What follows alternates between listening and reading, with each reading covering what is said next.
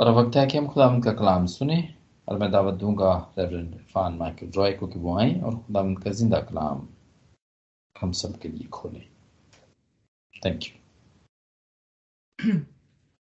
thank you very much पिछले बा, बाप की तिरपन में बाप की जो आखिरी तीन आयात हैं? Uh, जिस तरह से मैंने आपके सामने अर्ज़ किया था कि वो आपको, उनकी स्टडी जो है वो तहरीरी शक्ल में मिल जाएगी और मैं कोशिश करूँगा कि दो जुबानों में वो आप तक पहुँचे इंग्लिश और उर्दू। चौवन में बाप का जब हम आगाज़ करते हैं तो जिस तरह से हमने पहले भी थोड़ा सा इन अफवाब को देखा जब हम बावन में बाप की बारहवीं आयत से हमने शुरू किया। ये दो अबवाब का एक सेक्शन है, जिसमें चौवनवा बाब और पचपन, पचपनवा बाब चैप्टर 54 एंड 55 इंक्लूडेड है। और जब हम पिछले सेक्शन को देख रहे थे तो उस सेक्शन के आगाज़ में हमने देखा कि जिस खादम का ज़िक्र बयालीसवें बाब से शुरू होता है, जिसका अगले तिरपनवे बाब तक हम जिसका बार बार खादम का ज़िक्र हम देखते हैं हमने देखा कि इस खादम की जात और उसके काम के बारे में चार गीत यसाया की किताब में मौजूद हैं। ये चार गीत जो टास्क जो काम इस खादम को करने के लिए दिया गया, उसके बारे में बात करते हैं। कि याद दहानी के लिए मैं दोबारा बताता चलूँ कि चार गीत ये साया बयालीसवा बाप, उसकी पहली नौ याद पहला गीत है। उन, उनचासवा बाप और उसकी पहली तेरह आयात, ये दूसरा गीत है। पचासवा बाप, उसकी चौथी आयत से लेकर ग्यारहवीं आयत तक, ये तीसरा गीत है। और फिर फिर बावनवा बाब और उसकी तेरहवीं आय से लेकर तिरपनवा बाप उसके उसके बाप की आखिर तक ये चौथा गीत है। हमने जब इन गीतों के बारे में इंट्रोडक्शन देखा तो हमने ये भी बात की कि एक सेक्शन में इन गीतों के एक हिस्से में हम कॉन्टेक्ट देखते हैं जिसमें जो खादम काम करता है, उसका ज़िक्र हमें मिलता है। और फिर जो उसका टेल पीस होता है, दुमचा होता है, उसमें हम दूसरा कॉन्टेक्ट देखते हैं। उसमें जैसे जो पहले दो गीत हैं, जो इनके टेल पीसेस हैं, इनमें ये बात, ये ख्याल हमें मिलता है कि खादम जो काम करने जा रहा है, जिन कामों का ज़िक्र पहले दो गीतों के पहले हिस्सों में मौजूद है, अब उनके जब हम टेल पीसेस पढ़ते हैं, जैसे जब हम बयालीसवा बाप उसकी पांचवी आयत से लेकर नौवीं आयत तक पढ़े और उनचासवा बाप उसकी सातवीं आयत से शुरू करके तेरहवीं आयत तक पढ़े तो वहाँ पर हमें खादम जो काम करने जा रहा है उन पर अलाही मंजूरी नज़र आती है। खुदा अपनी मोहर उन पर करता है। और खुदा वहाँ पर ये यकीन दहानी करवाता है कि खादम जो काम करने जा रहा है, वो उसमें कामयाब होगा। जब हम तीसरे और चौथे गीत पर नज़र दौड़ाते हैं और इनके टेल पीसेस को देखते हैं तो वहाँ पर एक डिफरेंट कॉन्सेप्ट और वो कॉन्सेप्ट ये है कि पहले हिस्से में, गीत के पहले हिस्से में खादम का काम नज़र आता है, उसकी जात नज़र आती है, और फिर दूसरे हिस्से में हमें उस काम पर रद्द अमल करने की दावत दी गई है। जब, मिसाल के तौर पर जब हम पचासवें बाब में जो गीत मौजूद है हम उसके टेल पीस को देखें, यानी दसवीं और ग्यारहवीं आयात को पढ़ें तो वहाँ पर हमें रद्द अमल की दावत मिलेगी। और जब हम इस चौवनवे बाब और पचपनवे बाब को देखते हैं, जो कि आखिरी गीत का, जो कि इन गीतों का दिल है या इन गीतों का मरकज है और ये चौवनवा बाब और पचपनवा बाब एक तरह से इस आखिरी गीत के टेल पीसेस हैं। जब हम इन अबवाब को पढ़ते हैं तो वहाँ पर भी हमें रद्द अमल की दावत नज़र आती है। ने आखिरी गीत में देखा, वहाँ पर हमें बेशुमार इलाही काम नज़र आते हैं। खुदा का खादम, खुदा की मंजूरी से, खुदा के बेशुमार कामों को सर अंजाम देता है, हुआ नज़र आता है। और जब चौवन मबाब शुरू होता है तो हमें इन कामों पर रद्द अमल की दावत मिलती है। और जब हम चौवन मबाब उसकी पहली आयत को पढ़ते हैं तो वहाँ पर लिखा है, नगमा सराई कर। ए बांझ, तू जो बे बेउलाद थी, नगमा सराई कर। रद्द अमल की दावत है, और रद्द अमल किस तरह से करने के लिए कहा गया है? नगमा सराई करने के लिए।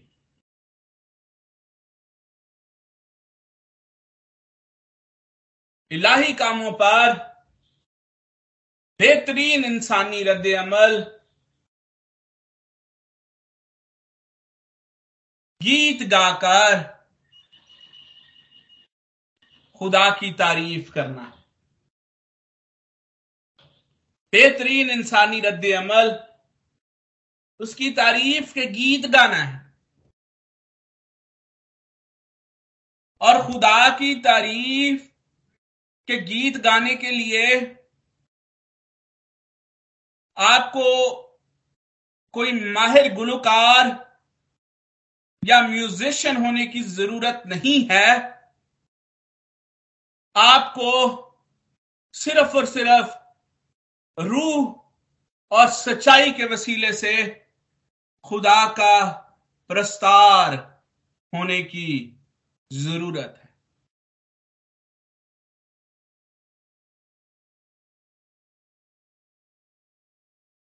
आपको, आप नजमी अंदाज के बगैर भी तारीफ़ के गीत गा सकते हैं। आप दुआया अंदाज में भी तारीफ़ के गीत गा सकते हैं। आप अपने दिल में भी तारीफ़ के गीत गा सकते हैं।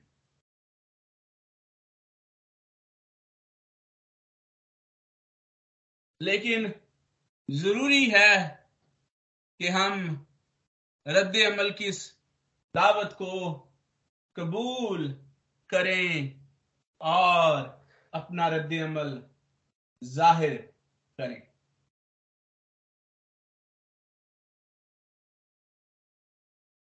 खादम ने निजात बख्श काम के वसीले से सब कुछ मुकम्मल कर दिया।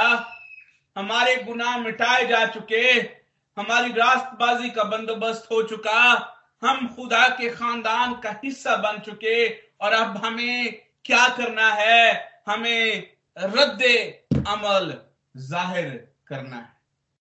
रद्द अमल की इस दावत को कबूल करना है और कुछ करने की ज़रूरत नहीं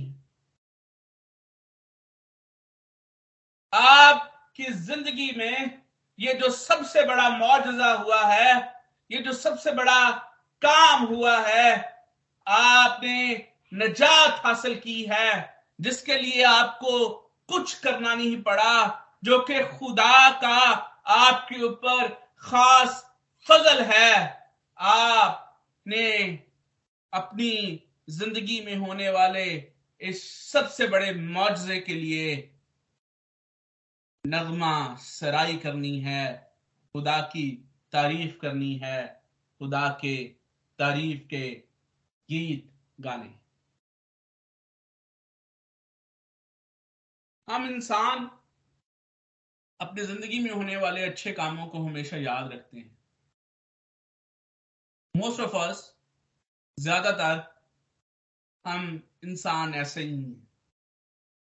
अपनी अपनी ज़िंदगी में उन अच्छे कामों को याद करें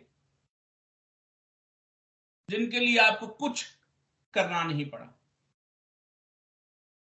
बल्कि किसी और ने, किसी दूसरे ने आपकी ज़िंदगी में होने वाले उस अच्छे काम को आपके लिए किया। यहाँ पर हम में से हर एक शख्स दर्जनों ऐसी मिसालें पेश कर सकता है, और आप भी, आज भी आप जब उन अशखास को याद करते हैं, उनकी तारीफ़ के गुन गाते हैं।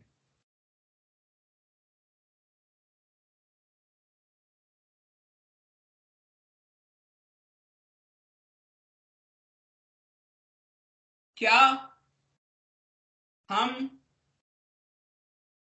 अपनी ज़िंदगी में होने वाले इस सबसे बड़े काम को याद करते हैं जो कि खुदा के खादम ने हमारे लिए किया है?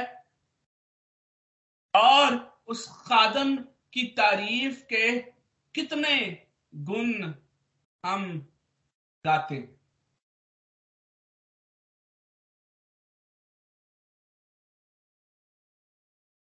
आप ज़मीन पर आपकी ज़िंदगी में जो काम होते हैं, उन कामों का और इन रूहानी कामों का मुआजना करें, जो कि आपकी ना खत्म होने वाली ज़िंदगी के लिए मसीह यसु ने आपके लिए किया है।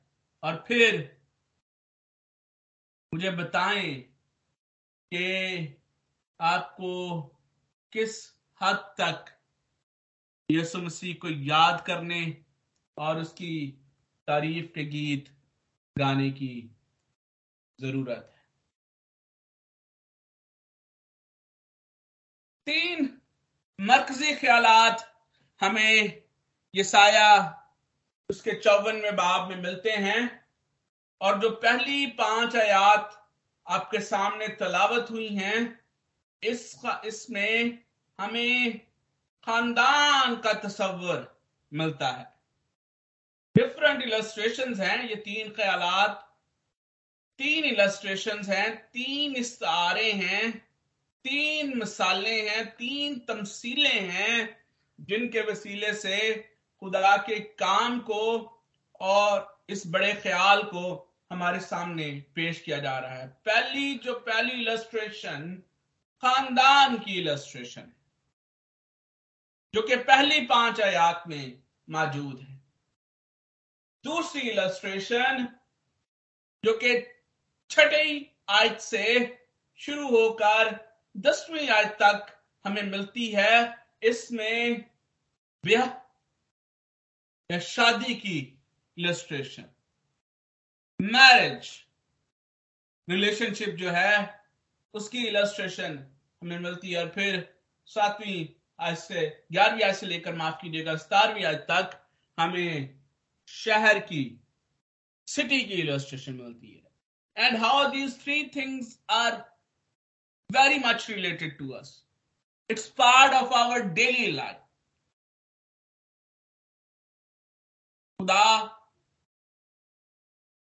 ऐसे ही तस्वरात के वसीले से बड़े बड़े भेदों को हम पर ज़ाहिर करता है। जब हम ये साया तिरपन बाब और उसकी दसवीं और दसवीं, ग्यारहवीं और बारहवीं आयात को देखते हैं तो वहाँ पर हमें दो अल्फाज ऐसे मिलते हैं जिनको हम चौवनवें बाब में परवान चढ़ता हुआ देखते हैं। यानी हम ये कह सकते हैं कि ये जो अल्फाज हैं, ये जो थॉट्स हैं, इन आयात से उठाए गए हैं और फिर चौवनवें बाप में उनको और ज़्यादा तफसील के साथ बयान किया गया है। और ये दो अल्फाज, दो ख्याल दो तस्वरत कौन से हैं? ये जो पहला पहला लफ्ज है वो है अपनी नस्ल। यानी इस खादम की नस्ल जो कि कुर्बान होने जा रहा। और लिखा है, दसवा बाप, उसका दूसरा हिस्सा, माफ़ कीजिएगा, तिरपनवा बाप, उसकी दसवीं आयत, उसका दूसरा हिस्सा जब उसकी जान गुनाह की कुर्बानी के लिए गुजरानी जाएगी तो वो अपनी नस्ल को देखेगा। That's the first word first concept जो कि यहाँ पर हमें, और अब हम जाके चौवनवें बाब में देखेंगे कि वो किस तरह से ये कॉन्सेप्ट जो है, ये प्रमाण चढ़ता है। अगली दो आयात में, दो अल्फाज का इस्तेमाल हमें दोनों आयात में मिलता है।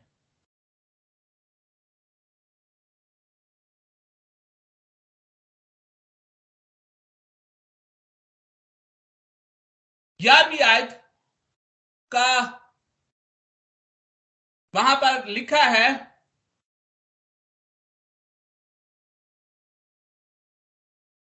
अपने ही इरफान से मेरा सादक खादम बहुतों को रास्तबाज ठहराएगा। अब आप देखें, वो अपनी नस्ल को देखेगा, ग्यारहवीं आयत, मेरा खादम बहुतों को रास्तबाज ठहराएगा और फिर बारहवीं आयत, जहाँ पर हमें ये कॉन्सेप्ट मिलता है तो भी उसने बहुतों के लिए बहुतों के गुनाह उठा ली ये नस्ल, ये जो बहुत हैं, अब चौवनवा बाब उनको किस तरह से पेश करता है? चौवनवा बाब उनको आगे चल के हम देखते हैं कि वहाँ पर लिखा है चौवन बाब, उसकी पहली आयत में बाँध या छोड़ी हुई की औलाद का ज़िक्र मिलता है। और फिर फिर हमें इसी आयत के आखिरी हिस्से में, क्योंकि खुदावंद फरमाता है कि बेकस छोड़ी हुई की औलाद, शोहर वाली की औलाद से ज़्यादा है। और फिर जब हम तीसरी आयत को पढ़ते हैं तो वहाँ पर लिखा है, और तेरी नस्ल कौमों की वारिस होगी। अब वो जो नस्ल है जिसको मसीह यस्सु कुर्बान होते हुए देखता है, जिसके लिए वो कुर्बानी गुजरानता है। वो बहुत जिनके लिए वो दुख उठाता है, जिनके गुनाह वो उठाता है। अब ये जो नस्ल है, चौवनवे बाप में वो हमें एक खानदान बनती हुई नज़र आती है।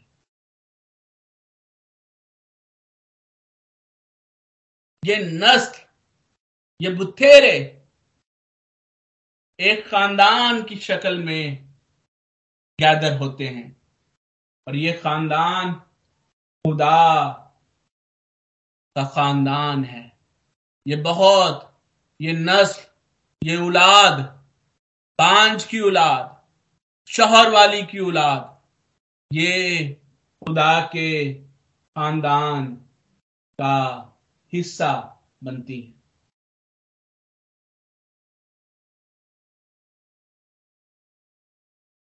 और अगर आप इस चौवनवे बाप को देखते हुए इस चीज़ को याद रखेंगे कि इस खानदान को कायम करने के लिए मसीह यसू ने क्या किया तो फिर आप रद्द अमल के तौर पर तारीफ़ के गीत हमेशा गाते रहेंगे। मैंने आपके सामने अर्ज़ किया कि चौवनवे बाप की पहली पाँच आयात में हमें खानदान का तस्वर मिलता है। खानदान की इलस्ट्रेशन के वसीले से खुदा हमें बहुत सी बातों को समझाता है। जब हम पहली आयत को देखते हैं तो हमें यहाँ पर पता चलता है, हम जब हम इसको गौर से देखेंगे तो फिर यह हकीकत हम पर आशकारा होगी कि जिस खानदान का ज़िक्र, जिस औलाद का ज़िक्र यहाँ पर किया जा रहा है, उसकी पैदाइश मौजाना तरीके से हुई है। एक औलाद है जिसकी पैदाइश नेचुरल है। एक एक ऐसी औलाद है, नस्ल एक है, औलादें अलहदा अलहदा हैं। और ये जो नस, ये जो अलहदा अलहदा हैं ये जो नस्ल एक है, और दो औलादों का यहाँ पर ज़िक्र है, एक वो है जो नेचुरली एग्जिस्टिंग एग्जिस्ट करती है, और एक जो है, जो कि मौजाना तरीके से वजूद में आई। जब हम पहली आयत को देखते हैं तो वहाँ पर मालूम होता है कि खुदा बांझ से मुखातिब है और उसको रद्द अमल की दावत यहाँ पर मिलती हुई नज़र आती। और रद्द अमल किस लिए है किस बात पर है? खुदा कहता है कि वो काम जो कि तेरे लिए हुआ है अय बांझ जो तू बेउलाद थी नगमा सराई का आ, जब हम यहाँ पर इन दो औरतों का जिनका ज़िक्र हमें यहाँ पर नज़र आता है एक बाँध और दूसरी जो है वो शोहर वाली है और यही अल्फाज जो है वो यहाँ पर इस्तेमाल हुए हैं जब हम इनका मुआजना करते हैं, जब हम इनको इनका, इनको एक दूसरे के सामने रखकर देखने की कोशिश करते हैं तो फिर हमें इस बात को हम और अच्छे तरीके से समझ सकते हैं कि खुदा यहाँ पर इस बांझ को एक ऐसी बरकत को एंजॉय करने के लिए उस पर रद्द अमल ज़ाहिर करने के लिए कह रहा है जो कि जिसके लिए उसको कुछ नहीं करना पड़ा।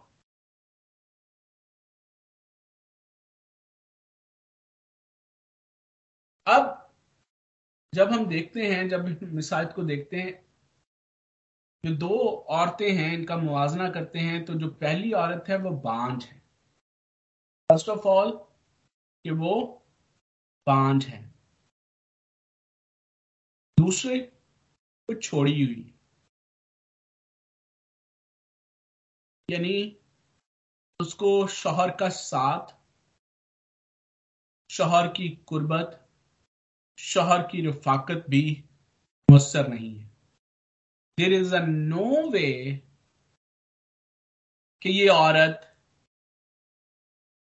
कुदरती तौर पर नेचुरली कंसीव कर सकती है। एक तो वो बांझ है, दूसरा शोहर का साथ भी नहीं। दूसरी तरफ़ एक ऐसी औरत है जो कि ऑपोजिट है, जिसके पास ये सारी चीज़ें मुसर है। कुदरती अमर है कि उसके औलाद होगी। और पुराने ऐदनामा में के मुताबिक किसी भी खानदान के भरने के लिए ये आइडियल हालात हैं।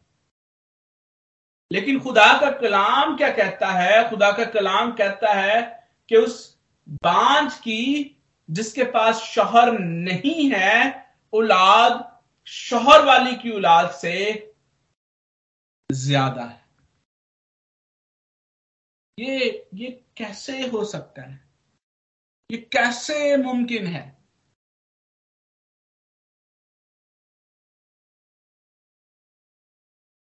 ये सिर्फ़ और सिर्फ़ मुआवजे के वसीले से ही मुमकिन है। ये सिर्फ़ और सिर्फ़ खुदा की कुदरत और ताकत के वसीले से ही मुमकिन है। अब ये जो औलाद, एक नस्ल है, इसमें से एक औलाद ऐसी है जो नेचुरली तौर पर वजूद में आई है, जो कि शोहर के होने के वसीले से वजूद में आई है। और एक ऐसी है जो कि मौजाती तौर पर वजूद में आई है। यहाँ पर हम कोई भी जो है वो आ, एक सिर्फ़ इलस्ट्रेशन के वसीले से जो है वो इस बात को समझने की कोशिश कर रहे हैं कि इस नस्ल के लिए खुदा जो है क्या क्या कुछ करता है, जिसके बारे में हम तिरपनवे बाब में पढ़ते हैं और अब चौवनवे बाब में वो कॉन्सेप्ट जो है, वो परवान चढ़ता है। खुदावन की मोहब्बत जो अपने लोगों के लिए है, हम उसको इस इलस्ट्रेशन के वसीले से देखने की कोशिश कर रहे हैं। और फिर हम हम, हमें, हम इस नतीजे पर पहुँचते हैं कि ज़रूरी है कि वो बांझ जिसकी ज़िंदगी में ये मुआजा हुआ है, वो खुदा के लिए तारीफ़ करे। और आप आगे चल के देखेंगे कि ये जो एक नस्ल है, जिसमें दो तरह के लोग हैं। एक जो नेचुरली एग्जिस्ट करते हैं जिनको एक रिलेशनशिप के वसीले से जो है वो एग्जिस्ट करते हैं और दूसरी तरफ़ खुदा उन लोगों को भी शामिल करता है जो उस रिलेशनशिप में नहीं थे। और जब हम आ, इस पूरे कॉन्सेप्ट को जो है वो आ, देखने की कोशिश करते हैं तो फिर हम देखते हैं कि इस नस्ल में कौन कौन शामिल हैं। और फिर हमें पत, पता चलता है कि पहले आ, मकाम पे या पहले पहले हमें इसराइल का ज़िक्र मिलता है जो कि जिनको खुदा की नस्ल कहा गया है, और उसके बाद हम सब जो कि जेंटाइल्स हैं, जो कि इस नस्ल में, इस खानदान में शामिल होते हैं, खुदा किस तरह से हमें वजूद मिलाता है। तो ज़रूरी है जिनका वजूद सुपर नेचुरल तरीके से मौजाना तरीके से हुआ है, वो ज़्यादा बेहतर तौर से अपना रद्द अमल ज़ाहिर करे। That's how we became part of his family बाँध जो तू बे औलाद थी, तेरी तेरी औलाद शोहर वाली की औलाद से भी ज़्यादा हो गई। तो ज़रूर है कि बांझ नगमा सराई करे, तारीफ़ के गीत गाए, इस मुआवजे के लिए, खुदा के इस काम के लिए जिसके लिए उसको कुछ करना नहीं पड़ा। उसने वलादत का दर्द बर्दाश्त नहीं किया। ये सब कुछ उसके लिए कर दिया गया।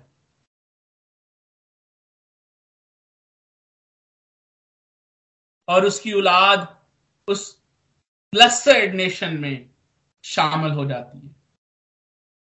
वो ब्लेसड ऑफ़ ऑफ़ स्प्रिंग जिसका ज़िक्र पैदाइश की किताब से ही चलता हुआ नज़र आता है। मैं तेरी नस्ल और औरत की नस्ल के दरमियान दावत डालूँगा। Blessed are the one or part of this blessed nation, not the cursed one. जिसके लिए हमें कुछ करना नहीं पड़ा।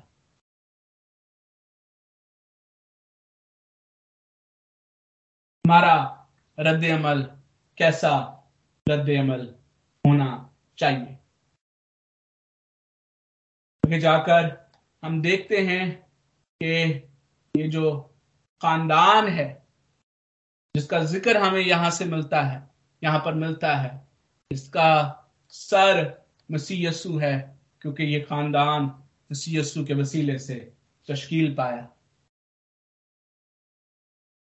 दूसरी आयत में हमें एक और रद्द अमल की दावत दी गई। अब खानदान तश्कील पा गया है।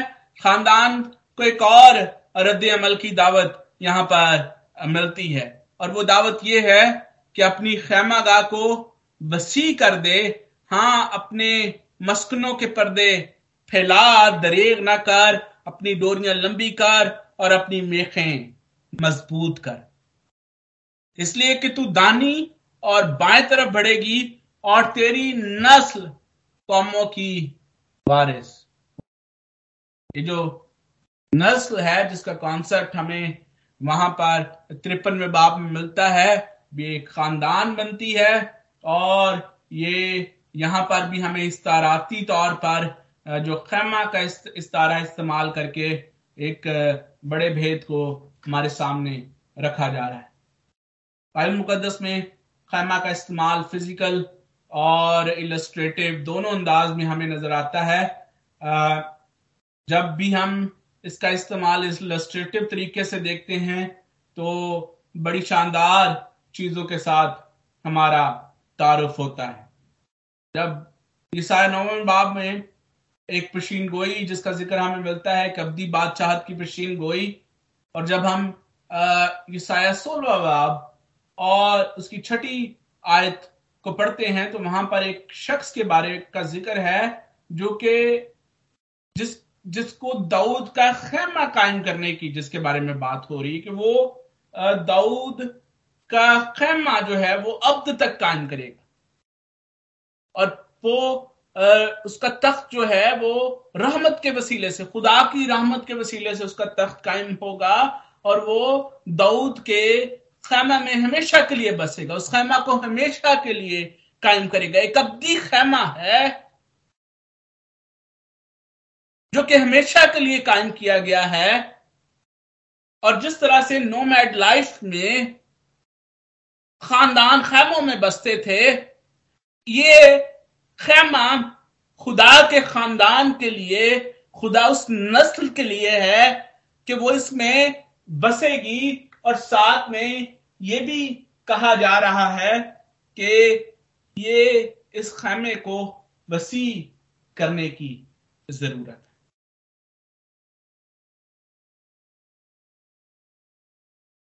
खैमे को वसी करने की ज़रूरत क्यों है?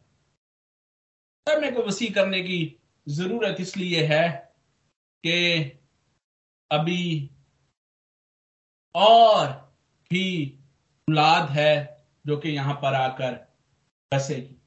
बियाबान, बियाबानगी, अवारगी के जो दिन थे जब मुल्के, जब इसराइल मुल्क मिस्र में से निकले तो मुल्क किनान की राह का जो सफ़र था, वो खैमों में बसते थे। That one of the another ideal condition जहाँ पर खुदा जो है वो दिन में भी उनके साथ होता, रात को भी उनके साथ होता, और इसके अलावा वो जब चाहते खुदाम के खैमा में जाकर उसकी कुर्बत और उसकी रफाकत हासिल कर सकते हैं। तो हम ये कह सकते हैं कि खैमा ना सिर्फ़ फिजिकली तौर पर मस्कन की इलामत है, मस्कन के लिए इस्तेमाल होता है, बल्कि ये खुदा के मस्कन को भी ज़ाहिर करता है। कैसी जगह जहाँ पर खुदा रहा जाए, और जब हम दाऊद के तनाजुर में इसको देखते हैं, जैसे कि हमने सोलहवीं आयत में देखा, और फिर जब हम ईसाया उसके तैतीसवें बाब को पढ़ते हैं तो वहाँ पर यरूशलेम को एक खैमा कहा गया है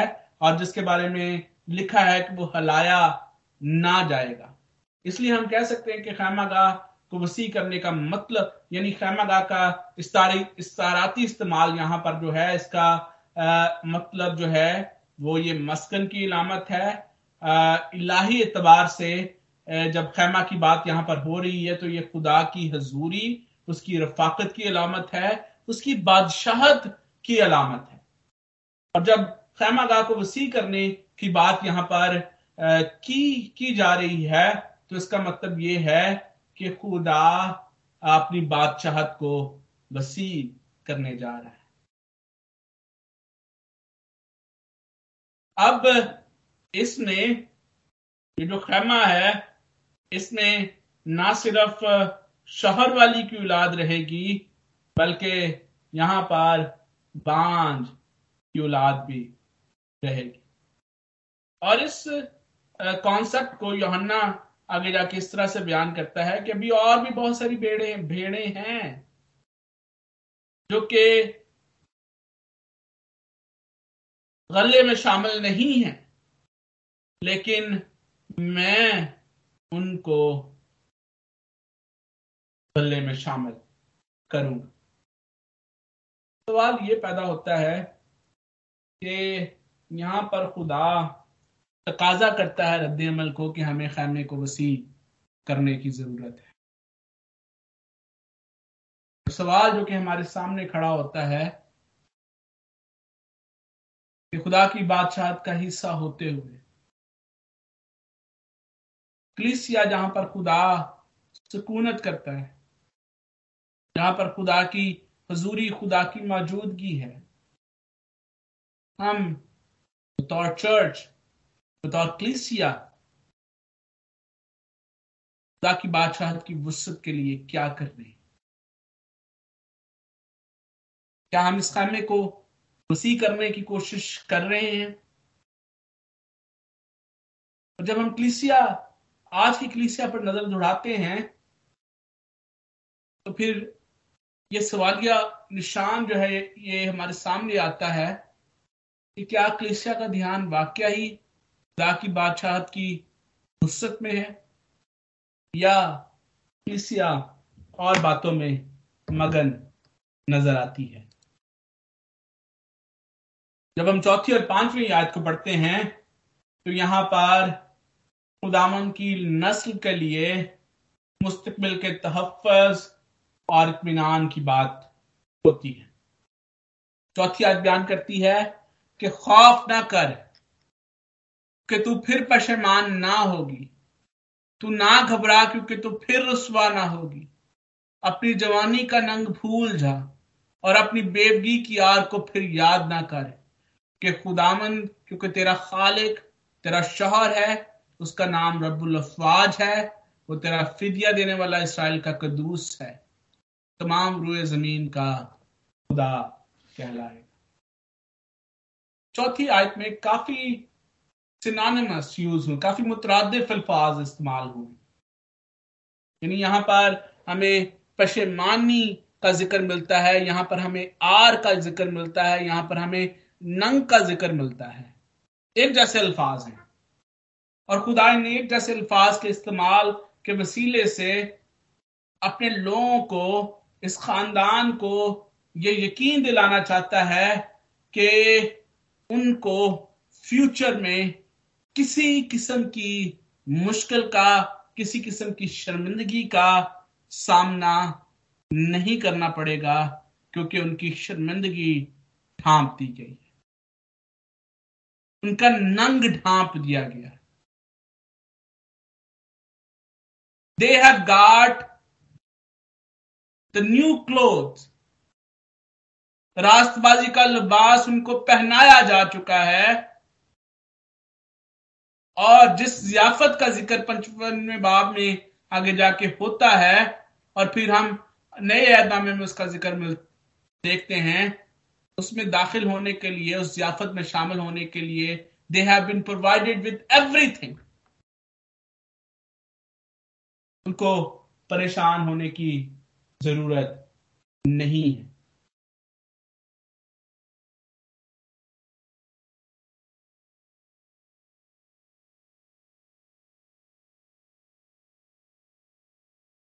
खुदा अपने लोगों को कहता है कि अब उनको माजी की तरह शर्मिंदा होने की ज़रूरत नहीं है, खौफ खाने की ज़रूरत नहीं है। वो शर्मिंदगी जिसका आगाज़ बाग अदन से हुआ। वो खौफ जिसका आगाज़ अदन से हुआ। वो शर्मिंदगी, वो खौफ अब जाता रहा।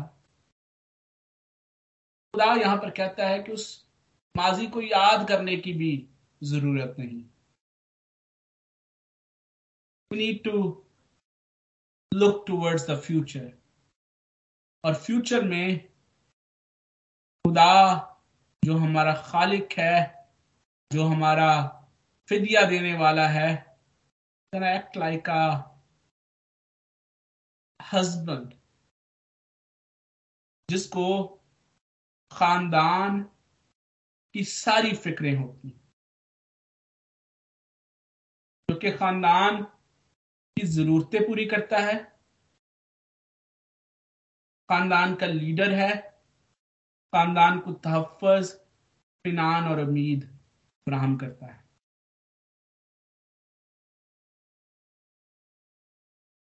लेकिन जो चीज़ यहाँ पर रियलाइज़ करने की ज़रूरत है कि खुदा यहाँ पर एक ऐसा रिलेशनशिप अपने लोगों के साथ कायम करता है और उस रिलेशनशिप की मजबूती को खानदानी इलस्ट्रेटिव तरीके से वो हमें ज़ाहिर, हमारे सामने ज़ाहिर करता है कि जिस तरह से एक खानदान कायम होता है और उस खानदान में जो रिलेशनशिप्स हैं, वो अटूट होते हैं, उनको, वो खत्म नहीं होते, इसी तरह से खुदा का रिलेशनशिप अपने लोगों के साथ और इस रिलेशनशिप में तहफ़ है इतमान है और उम्मीद है। सवाल ये पैदा होता है कि रद्द अमल के तौर पर क्या हम इस खानदान का हिस्सा होते हुए एक ऐसा रिलेशनशिप अपने खालिक फिदिया देने वाले खुदा के साथ महसूस करते हैं। याद करें कि खुदा ने किस तरह से आपको इस खानदान का हिस्सा बनाया।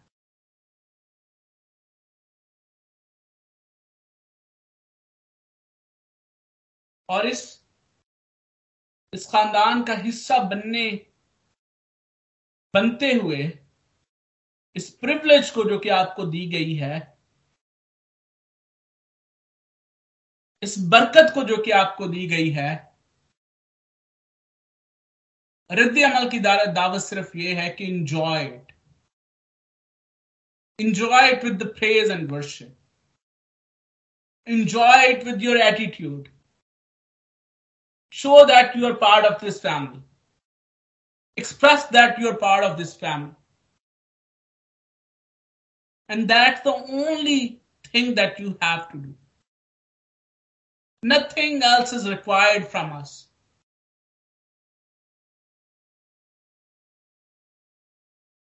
जिस तरह से हम अपने बच्चों को, अपने खानदान की वैल्यूज़ का दर्श देते हैं हम अपने बच्चों को, अपने खानदान की रवायतों का दर्श देते हैं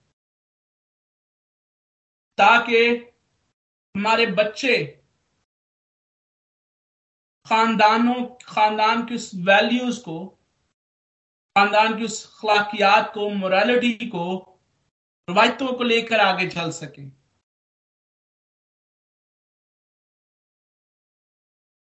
What do we feel about God's family कहीं ऐसा तो नहीं है कि हम अपने खानदान की वैल्यूज़ का दर्श देते देते खुदा के खानदान की वैल्यूज़ का दर्श देना भूल जाते हैं। और अगर आप आज ऐसी ही सिचुएशन में हैं, खानदानी तौर पर आपको, आप, ये हालत जो है आपकी तरफ़ से कमज़ोर लगती है। लेट मी टेल यू जिस तरह से कभी भी आप अपने खानदान से अलादा नहीं होते, आप हमेशा जहाँ मर्ज़ी रहें। चाहे आप अपने खानदान से, अपने माँ बाप से मिले या ना मिले you are still part of them you are still part of God family खुदा अभी भी हमारा खालिक है, हमारा बाप है। और whenever you feel like it कि आपका रिलेशनशिप आप उस तरह का रद्द अमल ज़ाहिर नहीं कर रहे। You just need to realise it जिस तरह से उस बेटे ने किया जो कि बाप को छोड़ गया और फिर उसको याद आया कि I need to go back need to go back खुदा आपको बहाल करने में उसी रिलेशनशिप में वही बरकते देने उसी उदों पर फाज कर, करने के लिए तैयार नाम इस कलाम के वसीले से आप सबको कसरत के साथ बरकत पहुँचे